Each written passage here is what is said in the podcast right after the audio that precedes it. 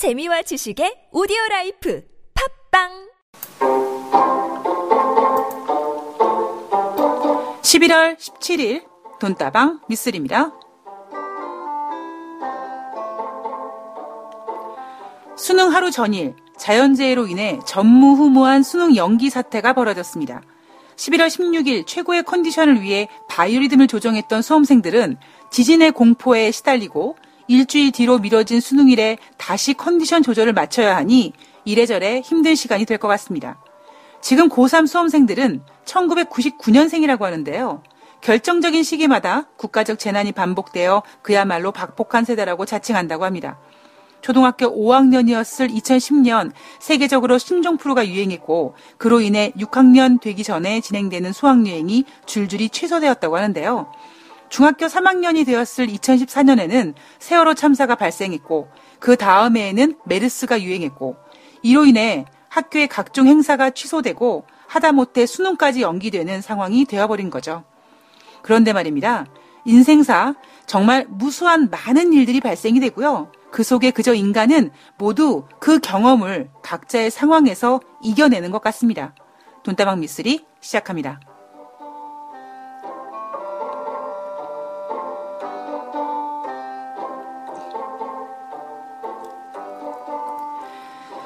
네, 11월 17일 금요일 돈다방 미쓰리 시작하겠습니다. 네, 정말 11월 15일 날은 정말로 대한민국이 완전히 아수라장이었죠. 어, 웬만한 주요 뉴스들도 다른 기사들을 다 뒤로 미루고 이 지진 피해 상황이라든가 어떤 앞으로의 지진에 대한 뭐 여진, 뭐 강진, 여러 가지 지금 상황에 대해서 해결책과 문제점을 찾는데 어, 열중하고 있는 모습이 나타났습니다. 저녁 8시 20분쯤이었나요? 예, 정부에서 수능 시험을 어, 일주일 뒤로 연기하겠다라는 결정이 나왔습니다. 그래서 실시간 아, 수능 시험에 대한 그 기사가 올라올 정도로 정말 뭐 1년에 아, 관심 없는 사람들, 해당 사항이 없는 분들은 상관이 없겠지만 고3 수험생들을 둔 부모님, 그리고 고3 수험생, 아니 수능 시험은 대한민국의 정말 주식 시장의 시간을 연기시킬 만큼 그 시간에는 비행기도 안 뜬다고 하죠. 그럴 만큼 중요한 일이다 보니 지진으로 인해서 수험생들이 받게 될 어떠한 피해라든가 혹시 어떤 문제점에 대해서 각별하게 고민을 하고 있었던 것 같습니다. 근데 저는 아, 수능 시험이랑 상관이 없다 보니까요. 뭐니 뭐니 해도 딱 생각났던 게 가만있어 봐. 11월 16일 날 그러면 수능 시험 때문에 1시간 동안 시장이 늦게 열리는데 이것도 앞당겨지나? 근데 여기에 대한 어, 어떤 멘트는 앵커분들이 안 해주시더라고요. 근데 제가 얼마 전에 어, 여러분들 11월 16일 수능일 날이요. 아마 포털 사이트에 검색어창 1위에 아마 주식시장 개장 시간이 올라올 겁니다.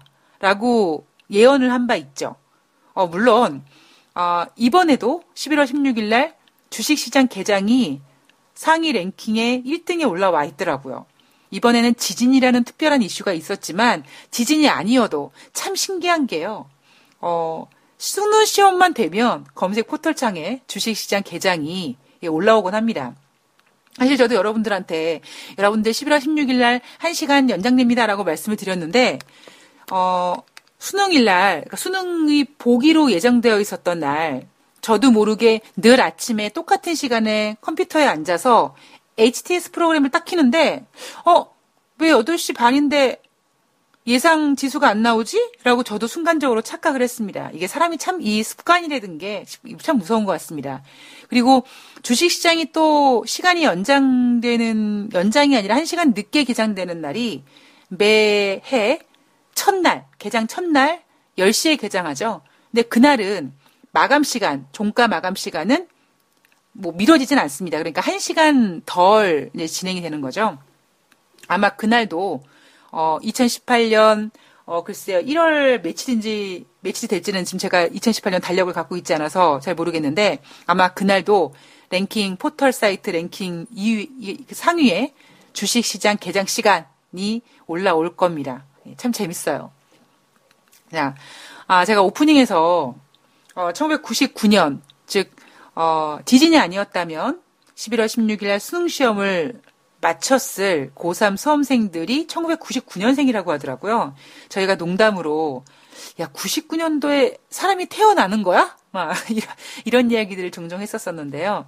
음, 99년도 생들이 나름대로 아 우리는 너무 기구한 것 같아.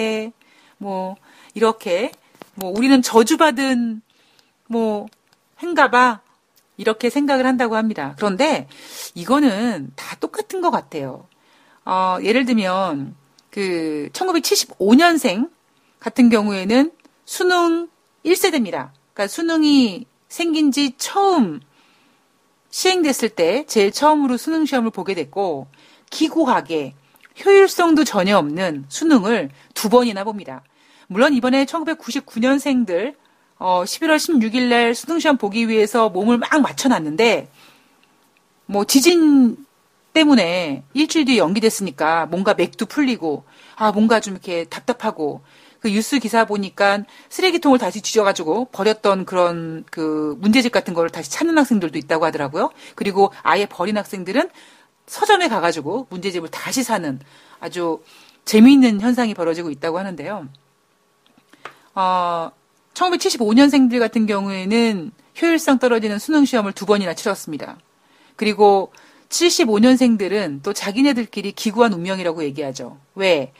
아, 졸업을 앞둔 시점에서 외환위기가 발생이 되다, 돼서, 어, 그때부터 비정규직이 우리나라 기업에 정착되기도 했습니다. 올해가 IMF 외환위기 20년째잖아요. 그 전만 해도 사실 뭐 비정규직 계약직 이런 것에 대해서 별로 그렇게 뭐 대부분 정규직이었는데 IMF 이후에 저도 증권사에 계약직으로 예, 입사하게 됐습니다. 아유, 저도 계약직으로 입사해가지고 정규직 되기 위해서 진짜 죽을 뻔했습니다. 네. 그만큼 비정규직이 정규직이 되는 일이 그렇게 쉽지가 않거든요. 그리고 또 뭐, 그러면 94년 그러니까 74년생이죠. 네, 70, 75년생. 75년생만 뭐 우리는 기구하게 수능을 두 번 받느니 뭐 졸업을 앞두고 외환위기니 그러면은 75년생만 힘들었냐. 또 입장을 바꿔 생각해 보면은요. 74년생 그러니까 호랑이 띠들도 굉장히 기구한 운명이에요. 왜냐하면 74년생은 학력고사의 마지막 세대잖아요. 그러니 그동안 학력고사에 맞춰서 공부를 해왔는데 만약에 그의 대학 시험을 만약에 성공적으로 치르지 못하면 재수를 하게 될 경우 완전히 시험에 대한 어떠한 그 스타일이 다 바뀌어진 그 수능에 적응하기 위해서 얼마나 초조한 마음으로 학력고사를 준비했겠습니까? 그죠? 그러니까 이게 인생이 살아가면서 우리가 한, 한낱 인간이 뭐 잠시 뒤에 일어날 일을 예측하지 못하는 것처럼 그저 인간이라는 동물은 어, 다가올 어떠한 미래에 대해서 그저 크게 문제가 되지 않고 크게 잃지 않고 크게 다치지 않도록 준비하고 지혜롭게 생각하고 그렇게 행동하는 것이 유일한 어떤 방법이지 누구나에게 다 자기의 삶은 뭐 이렇게 버라이어티 하지 않고, 뭐, 이렇게 뭐, 뭐, 뭐, 불쌍하지 않고, 뭐, 이렇게 화려하지 않고, 그렇지 않은 인생이 없잖아요. 음, 제가, 아, 가끔씩 장난치는 그 내용이 뭐냐면, 야, 뭐, 오늘은 힘들지만, 내일은 좋은 일이 생길 거야. 너 지금 힘들지? 괜찮아. 열심히 준비하면 좋은 일 생길 거야. 이렇게 얘기하는데, 제가 이렇게 얘기하면서도 뭐라고 얘기하냐면, 야, 내가 읽은 책 중에 이런 멘트가 있더라. 하루살이는 하루를 사는데 하루 종일 비가 온대더라. 이런 얘기를 하면 막 진지한 얘기하다가 이제 빵빵 터지는 그런 일들이 있습니다. 아, 저는 개인적으로 운명론을 좀 믿는 사람이거든요. 음, 아, 뭐, 우리는 운명을 바꾸기 어렵다면, 예, 열심히 헤쳐나가고, 그리고 즐기고 그리고 지금 당장 힘들다면 다 지나가리라 라는 생각으로 예, 최선을 다해서 지금 순간에 정말 내일 죽어도 여한이 없을 정도로 지금 순간에 최선을 다하는 것이 예, 가장 잘 사는 모습이 아닌가 싶습니다. 아, 제가 어제 방송에서 방송 원고를 준비하고 있는데 준비하다가 친구랑 통화를 하고 있는 중에 지진을 느꼈다. 근데 아주 정말 뉴스에서는 야 정말 서울에서 제가 10층 높이에서 느꼈던 그 공포감이 이렇게 컸는데 포항에 계신 분들 진짜 물건이 떨어져서 깨지고 뭐 벽돌이 무너지고 이러한 것을 실제로 체험하신 분들은 얼마나 무서웠을까. 그죠?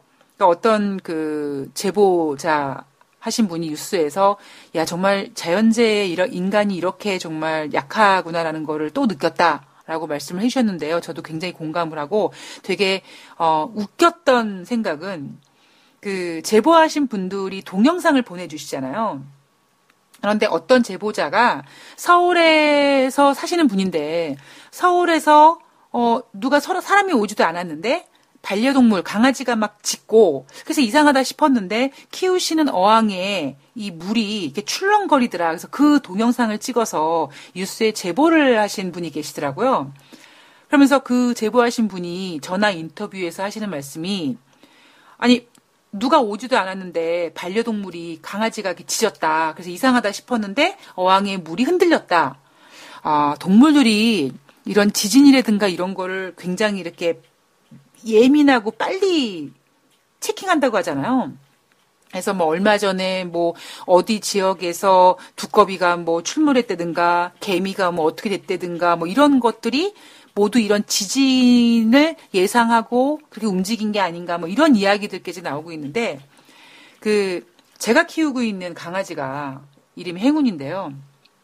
그 뉴스, 그 뉴스에서 나온 제보를 보니까 그 반려동물은 서울에서 그리고 아마 저도 어항이 없어서 확인을 못했지만 제가 앉아 있는 자리 옆에 있는 책장이 책장 자체가 이렇게 이렇게 움직이는 것처럼 어, 되게 아주 이렇게 확 느낄 정도로 체험을 했는데 그 시간에 그 제보자가 보내준 그 동영상에는 반려동물이 지지를 감지하고 짖었던 그 시간에 우리 행운이는 아무 관심 없이 그냥 주무시고 계시더라고요. 그래서 야 정말 이런 이런 제가 가끔씩 행운이를 보면서 어떤 생각을 하냐면 야 이런 이런 갑, 이 멘탈 갑인애가 없다. 라는 생각을 종종 하는데 아, 정말 되게, 어, 개인적으로 웃으면 안 되는데, 얘 좀 웃겼습니다. 다른 집 개들은 지진을 감지하고 막 짖고 이랬는데, 우리 집 개는 지진이 나건 뭐 하건 그냥 피곤하니까 자긴 자는 거예요. 네, 다양한 캐릭터리, 캐릭터들이 있는 것 같습니다. 자, 아, 수능 시험 연기됐는데, 음, 다시 그렇게 되면은 11월 23일, 다음 주 목요일 날 주식시장은 어, 1시간 연장, 그러니까 1시간 늦게 개장되고 1시간 늦게 폐장되는 어, 시스템으로 진행이 될 겁니다. 그리고 음, 제가 트럼프 대통령한테 좀 그렇게 뭐 트럼프 대통령 저 트럼프 대통령도 저를 싫어하겠지만 저는 그 트럼프 대통령을 좋아하진 않거든요. 최근 들어 트럼프 대통령이 약간 쇼맨십이 있고 약간 관종이고 약간 그런 말씀을 좀 드렸는데 현지 시간으로 11월 15일 날 트럼프가 중대 발표를 할 거다라고 이런 이야기를 자기가 막 했는데 트럼프 대통령은 어 양치기 소년처럼 과장돼서 얘기하고 그리고 어제 말씀드렸던 것처럼 트럼프 대통령이 어, 1월 달부터 지금까지 거짓말하거나 오보하거나 이런 게 천 몇백 건, 그리고 아마 내년도 1월 달 취임 1주년 되는 해에는 1999건이 된다 그랬잖아요. 근데 그 중대발표가 나왔는데, 결론적으로는, 물론, 어, 우리나라 언론에서는 지금 트럼프가 뭔 헛소리를 하든 상관이 없거든요. 그게 중요한 게 아니고 우리나라 국민의 안정과 추가적인 어떤 지진에 대한 피해가 굉장히 좀 걱정되고 있기 때문에 그런 기사가 다뤄지진 않았는데 11월 15일 날 예정된 트럼프 대통령의 중대 발표. 중대 발표는 없었다라는 거죠. 예. 뭔가 얘기는 했어요. 한 30분 동안 열정적인 연설을 했습니다. 근데 시장에서는 아이 뭐 트럼프 뭐 트럼프 대통령이 뭐 제가 맨날 뭐 어마어마하고 대단하고 대규모고 이렇게 얘기하는데 결국 뚜껑 열고 까보면 별거 아니던데 뭐뭐 뭐 있겠어? 라고 생각을 하는 반면에 아이 그래도 설마 라고 생각하면서 설마 그럼 트럼프 대통령이 북한을 다시 테러 지원국으로 재지정하면서 북한을 압박하는 건가? 아니면 오히려 또 정말 surprise하게 갑자기 저 몇 월 며칠 날 뭐 아니면 예를 들면 정말 surprise하게 제가 2018년 1월 1일 날 새해에 뜨는 해를 김정은 북한 위원장과 손을 맞잡고 해돋이를 보게 됐습니다. 뭐 이런 뭐 정말 엄청난 북미 대화를 추진한다든가 설마 이런 게 혹시라도 나오지 않을까라는 기대감을 쥐 오줌 만큼이라도 하고 있었던 것 같습니다. 그런데 30분 동안 열정적인 연설을 했던 트럼프의 그 내용은 결국에는 미국은 위대하고 아시아 순방 자화자찬했고 내가 미, 중국에 갔을 때 어떤 대접을 받았고 한국에 갔더니 어떤 대접을 받았고 자기 만족이 취해서 자화자찬을 했고 한국과 미국 한미 FTA에 대해서는 재앙이다. 아, 지금 뭐 재협상 이런 과정에서 미국에 불리한 한미 FTA에 대한 항목을 개정하고 있다 정도 얘기를 했습니다. 아무것도 없었다라는 거죠. 제가 잠시 뒤에 음, 지금 미국의 일부 언론이 일부 언론이겠습니까? 대한민국에 이렇게 살고 있는 저도 트럼프 미국의 대통령이 무슨 얘기를 하면 이제는 귀뚜로도 안 듣게 될 이 시점인데 이런 상황에서 트럼프 대통령을 아주 웃기게 아주 그 비꼬는 칼럼니스트의 내용을 한번 좀 준비를 해봤는데 이따가 시간이 되면 2부쯤에서 아마 말씀을 드리게 될 것 같습니다. 자, 트럼프의 중대 발표 없었다라는 것이 예, 결론이고요. 자, 오늘 내용은 2017년 11월 15일 수요일 뉴욕 주식시장 현황을 살펴볼 거고요.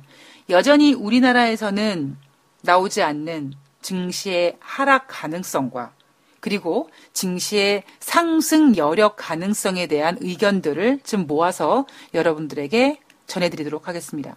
자, 우선 2017년 11월 15일 수요일 뉴욕 주식시장 3대 지수가 오랜만에 0.6%, 0.5% 정도씩 하락했습니다.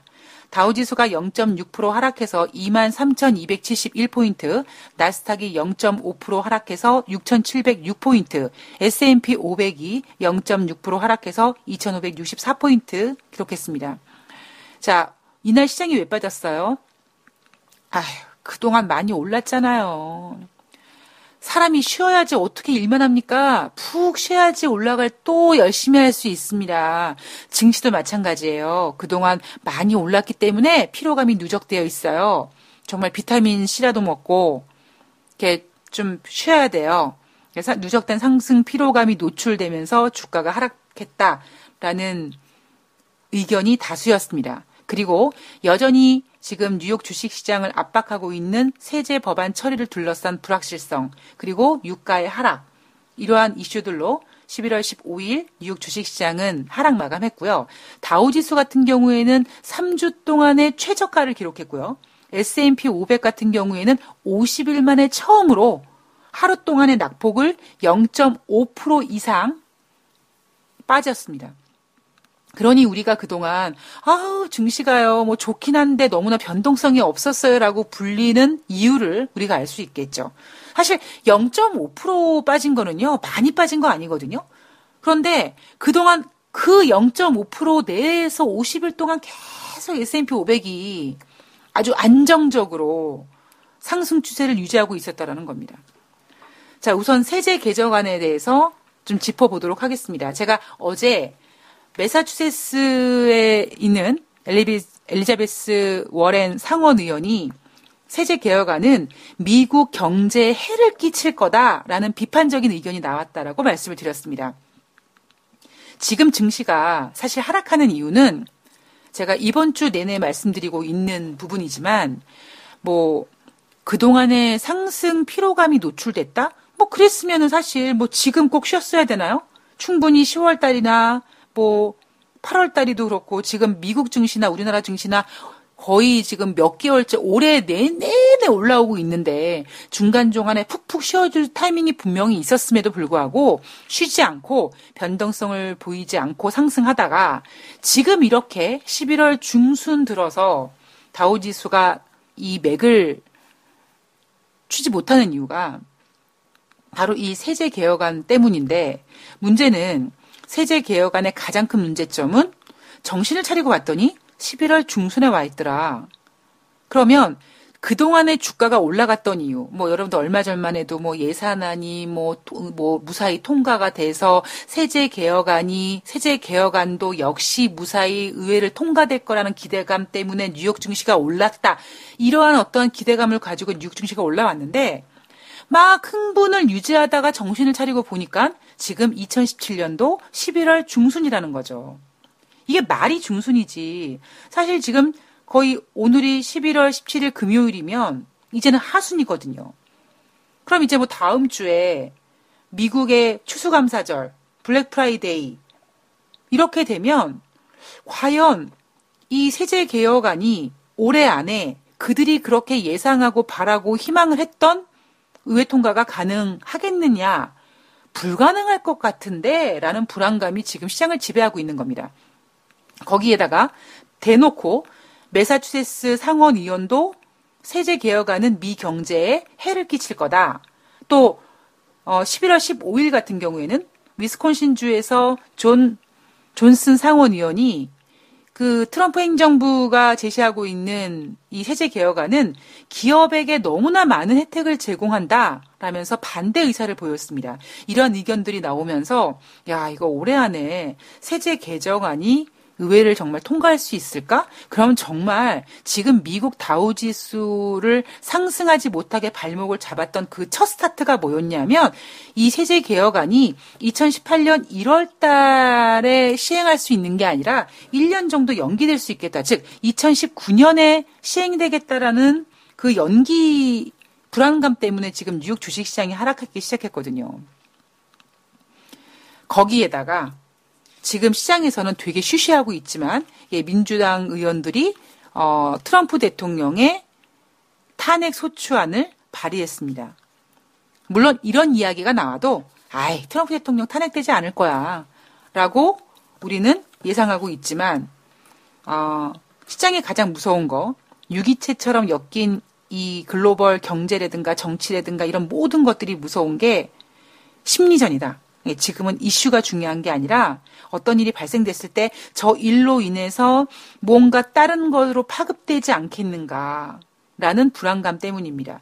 우리가 2017년 11월 15일 포항에서 발생된 규모 5.4의 지진을 두고 우리가 공포스러워하는 이유는 물론 포항에서 발생된 그 지진 자체가 서울에서 느낄 정도로 범위가 넓었었고 그리고 실질적으로 피해를 본 분들, 경사, 뭐, 그래도 그나마 다행인 게 목숨을 잃은 분들은 안 계시지만 그 다치신 분들, 여러 가지 재산적인 피해를 많이 봤기 때문에 우리가 포항 지진을 무섭다라고 생각하는 것도 있지만 사실 그거보다 더 무서운 이유는 첫 번째, 어, 1년 전에 경주에서 지진 발생됐는데, 어, 그쪽 지방인데, 그쪽 지형인데, 혹시 그러면 이거. 그리고 두 번째.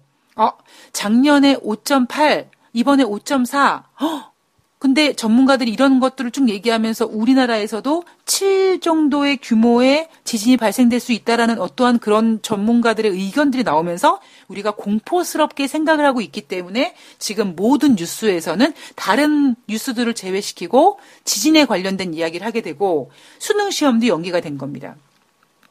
지금 단순히 벌어진 일에 대해서 이걸로 단편적으로 끝나는 거라면 그렇게 크게 문제가 되지 않지만 우리가 인생을 살아가서 인간이 어디서 갑자기 뚝 태어나는 이 인간이 과연 뭐 창조설이냐 뭐 이런 얘기가 좀 나오지 않습니다. 않습니까? 그랬을 때 인간은 인간은 역사를 가지고 있죠. 엄마 뱃속에서 있어서 자라나서 성인이 되고 죽고 그 과정에서 다른 사람들과 만나고 다른 사람들과 엮이고 다른 사람들이 다른 나라와 엮이고 그 사람들이 만들어내는 어떤 문화와 이 모든 경제와 이런 것들이 다 연결되잖아요. 그랬을 때 마치 우리가 지금 포항 지진에 대해서 공포감을 느끼는 이유가 1년 전에 비슷한 지역에서 왔었고 여진이 계속 나오고 있고 그러면 또 강하게 더, 강, 더 강한 지진이 올 수 있지도 않겠는가. 어떤 이런 것처럼 지금 증시에서도 트럼프 대통령이 탄핵이 되는 안 되든 이 이슈는 결국에 또 꼬리에 꼬리를 물어서 될 거다 안 될 거다 될 거다 안 될 거다라고 합니다. 그런데 지금 증시에서 특히 미국의 어떤 투자 은행 같은 경우에는 지금 증시가 valuation이 높아요. 하락할 거예요. 이제 재미가 없어질 거예요. 이런 얘기가 나오는 중간에 어떠한 이런 불안감을 조성할 수 있는 이슈들이 나오면 시장이 특히 트럼프 정책에 대한 불안감은 더욱더 커질 수밖에 없죠. 아, 여기에 국제 유가 같은 경우에는요. 전일 대비 배럴당 37센트 0.7% 하락해서 55.33달러를 기록했습니다. 11월 2일 이후 최저가고요. 자, 이날 국제 유가의 발목을 잡은 원인은 미국 에너지 정보청에서 10일 기준으로 끝난 주간 원유 재고량이 전주 대비 190만 배럴 증가됐다. 시장 전문가들은 한 100만 배럴 정도 감소되지 않았겠는가? 라고 생각했는데 오히려 재고량이 감소된 게 아니라 늘어났다는 거죠. 그래서 아, 이걸로 보면 뭘 알 수 있냐면 그래 그래. 얼마 전부터 미국 쟤네들 시추 가동기 또 늘리고 있죠. 예. 음. 그럼 결국에 지금 그나마 11월 말일 날 OPEC 회원국들이 감산 합의를 연장할 것 같고 그 기대감, 물론 정치적인 어떤 이슈도 있지만, 지정학적인 이슈도 있지만, 그리고 열심히 OPEC 회원국들이 감산 이행을 하고 있고 거기에다가 연말을 맞이해서 내년 연초를 맞이해서 수요가 늘어날 거야라는 기대감으로 열심히 유가를 부흥시키고 있는데 기다렸다는 듯이 미국은 시축이 가동 건수를 늘리고 그다음에 재고량을 늘리고 생산량을 늘리고 있습니다. 여기서 과연 이제 만약에 수요량이 지금은 수요가 딱 늘었어요라는 건 확정된 건 없지만 연말이니까 우리 인간도 이렇지 않습니까? 아 올해 어찌어찌 하다 보니까 어머나 세상에 나 저기 그 제아의 종소리 들은 게 엊그제 같은데 벌써 2017년이야 벌써 2017년 말이야 어머 왜 이렇게 시간이 빨리 가 근데 올해 해놓은 게 하나도 없네? 아이, 그래. 그럼 올해는 이렇게 마무리하고 2018년 새해부터는 정말 잘 될 거야. 올해는 뭐 아홉 수에서 아홉 수기 때문에 아, 뭐 액땜을 했고 삼재 때문에 뭐 어쨌고 뭐 운이 안 좋았고 뭐 어쨌고 근데 내년부터는 잘 될 거야. 좋아질 거야. 그래서 우리가 연초에 덕담을 하잖아요. 그것처럼 지금 유가가 그나마 지금 55달러 이상을 돌파하고 일부 전문가들은 국제 유가가 60달러까지 갈 수 있다라고 전망하는 근거는 뭐냐면 달라진 건 아무것도 없어요. 단지 얼마 전부터 미국이 어, 우리가 너무 눈치 없이 계속 생산했나? 안 되겠는데? 라는 분위기가 형성되면서 미국이 알아서 몸을 사려서 시축이 가동 건수도 좀 줄이기 시작했고 재고량이라든가 생산량 이런 것도 조절을 했습니다. 그리고 오펙 회원국들도 열심히 이행률을 합의해 왔고 지금 그나마 국제 유가가 마의 어떠한 그 저항선이었던 55달러, 54달러 돌파했던 이유는 수요가 늘어날 거야라는 기대감 그리고 그 중동 지역의 지정학적 리스크였었었거든요. 그런데 문제가 만약에 뭐 저는 제 생각에는 국제 유가가 다시 50달러를 깨지는 않을 것 같아요. 근데 문제는 어, 12월 달에 미국이, 미국이 기준금리 인상을 하고 그다음에 만약에 어떤 대자뷰 현상식으로 2018년도 연초에 미국의 금리 인상이라든가 뭐 중국의 경제 지표 이런 걸 관련돼서 증시가 조정을 받는다면 그런 과정에서 어 2018년도 경제가 좀 안 좋을 것 같아라는 전망이 나왔을 때 과연 수요가 늘어날 거라는 기대감으로 뛰었던 이 국제 유가가 추가적으로 상승할 수 있느냐에 대해서는 사실 저는 좀 의아합니다. 국제 유가는 앞으로 조금 더 이어 지는 과정을 보면서 어떻게 방향을 잡을지 좀 지켜봐야 될 것 같고, 뭐 국제 유가뿐만 아니라 금도 마찬가지고요. 달러도 마찬가지죠. 달러가 너무 높아도 안 되고요. 너무 비싸도 안 되고 너무 싸도 안 됩니다. 달러가 너무 싸면 또 우리나라 수출주에 빨간불 들어온다고 얘기하죠. 그죠? 이런 것처럼 이 인간이 살아가는 기본적인 그 원리 중에 하나가 너무나 한쪽으로 몰리는 게 아니라 균, 균형을 갖고 있어야 되고, 물론 50대 50은 아니지만 51대 49든 이렇게 하지만 뭔가 한쪽으로 치우침이 있을 때 이거를 조절할 수 있는 어떤 그 균형미가 잘 이루어져야지만 경제나 인간의 삶이나 모든 것들이 잘 진행이 되는데 지금 어떤 부분에 어떤 몰림 현상이 나타나는 그런 모습이 나오면 시장은 굉장히 불안하게 되고요. 그래서 국제 유가는 너무 올라가도 안 되고 너무 빠져도 안 되는 겁니다. 그러니까 당분간은 제 생각에는 요쯤에서 움직일 텐데 아 60달러 가는 거는 좀 쉽지 않아 보여요. 예. 60달러가 가기 위해서는 제가 아마 돈대방 미스리 청취하시는 분들 중에 제가 올 초쯤에 말씀드렸던 것 같은데 국제 유가가 공급을 조절해서 올릴 수 있는 가격은 55달러다. 그리고 그 이상 정말 앞자리가 바뀌는 60달러를 보기 위해서는 공급의 문제가 아니라 수요가 움직여야 된다. 그래서 지금 그나마 수요가 늘어날 거라는 그런 전망과 기대감 때문에 뚫지 못할 거라고 예상했던 54달러, 55달러를 뚫었지만 그거는 기대감이었을 뿐이고 정말 올라가기 위해서는 수요가 늘어나는 모습이 봐야 되는데 그게 과연 이루어질지 안 질지는 그거는 어 일단 연초 가서 미국의 금리 인상한 다음에 그 어떤 후폭풍이 생기는지 안 생기는지 그리고 여러 가지 어떤 그 변화된 걸 보면서 그때그때 좀 대응을 해야 될 것 같습니다. 그런데 제 생각은 60달러는 그렇게 쉽지는 않을 것 같아요. 아, 업종별로 좀 보면, 아, 금값은요. 요즘에 완전히 금값은 그냥 뭐, 뭐 찬밥이죠. 국제 금값은 전일 대비 온스당 5.20달러, 0.4% 하락해서 1277.70달러가 됐고요. 달러는 여전히 악보합습니다. 예. 달러 인덱스는 전일 대비 0.04% 하락해서 94.80포인트가 됐고요. 장 초반에는 많이 약했었어요. 근데 그나마 어, 이날 발표된 미국의 소비자 물가 지수가 뭐 월가 예상치에 부합했다. 이런 경제 지표를 보면서 예. 그나마 낙폭을 하락폭을 많이 만회를 했습니다. 업종별로는요. 에너지주가 1.2% 하락해서 가장 큰 하락폭을 나타냈는데 그 이유는 국제 유가가 하락하기 때문에 영향을 받은 거고 헬스케어와 산업, 소재, 부동산, 기술, 유틸리티 하락했고요. 방어주라고 여기는 통신주 상승했습니다. 그리고 금융주도 상승했습니다. 자, 이날 발표된 경기 지표는요, 10월 달 미국의 소비자 물가가 발표가 되는데, 전월 대비 0.1% 증가돼서 월가 예상치에 부합했습니다. 그리고 전년 대비로는, 그러니까 2016년도 10월 달 미국의 소비자 물가 지수 대비 2.0% 증가됐는데요. 전년 대비 물가 상승세는 지난 6월 달 이후로 처음으로 둔화됐다고 합니다. 그래서 지금 이 미국의 소비자 물가 지수가 둔화되는 모습을 보고 전문가들은 10월 달 소비자 물가 지표가 FOMC 위원들에게 경제에 대한 혼조적인 신호를 제시했다. 그 얘기는 한마디로 FOMC 위원들이 두통약을 좀 먹어야 될 상황이 된 거다. 먹을, 먹고 있을 거다. 뭐 이런 이야기를 했다고 합니다.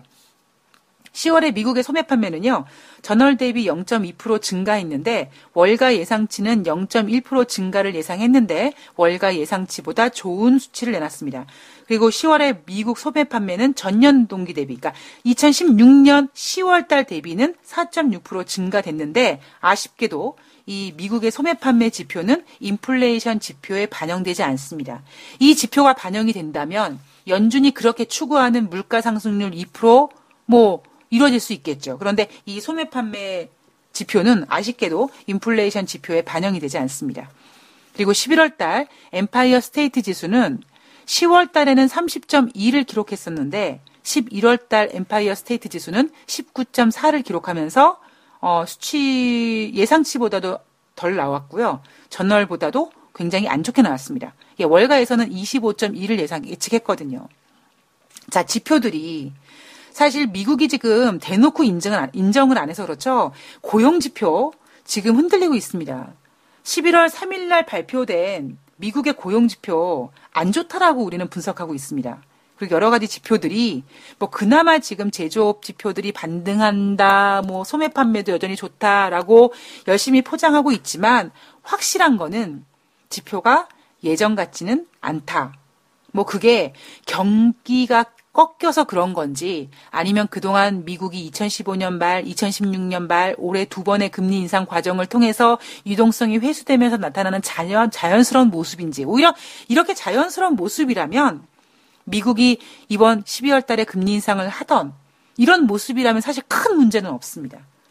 그런데 그게 아니라 아, 어떠한 그 유동성 회수에 따른 부작용이라든가 아니면 정말 미국의 경기가 정점을 찍었다든가 이런 것 때문에 만약에 경기 지표가 꺾이는 거라면 추가적인 어떠한 지표 하락이라든가 증시의 조정도 우리는 준비를 해야 되지 않을까 싶습니다. 자, 주가 미국의 지금 대표 주가와 뉴욕 애널리스트가 뭐라고 했는지 뭐 요거는 그렇게 뭐 대단한 내용은 아니니까요. 요 나머지 얘기는 2부 앞부분에서 시작을 하고 그다음에 나머지에서는 시장은 과연 아직까지 매력적인가? 그리고 아니야. 시장 더 갈 수 있어. 뭐 이런 부분에 대해서 어, 이 악유를 한번 해 보도록 하겠습니다. 2부에서 뵐게요.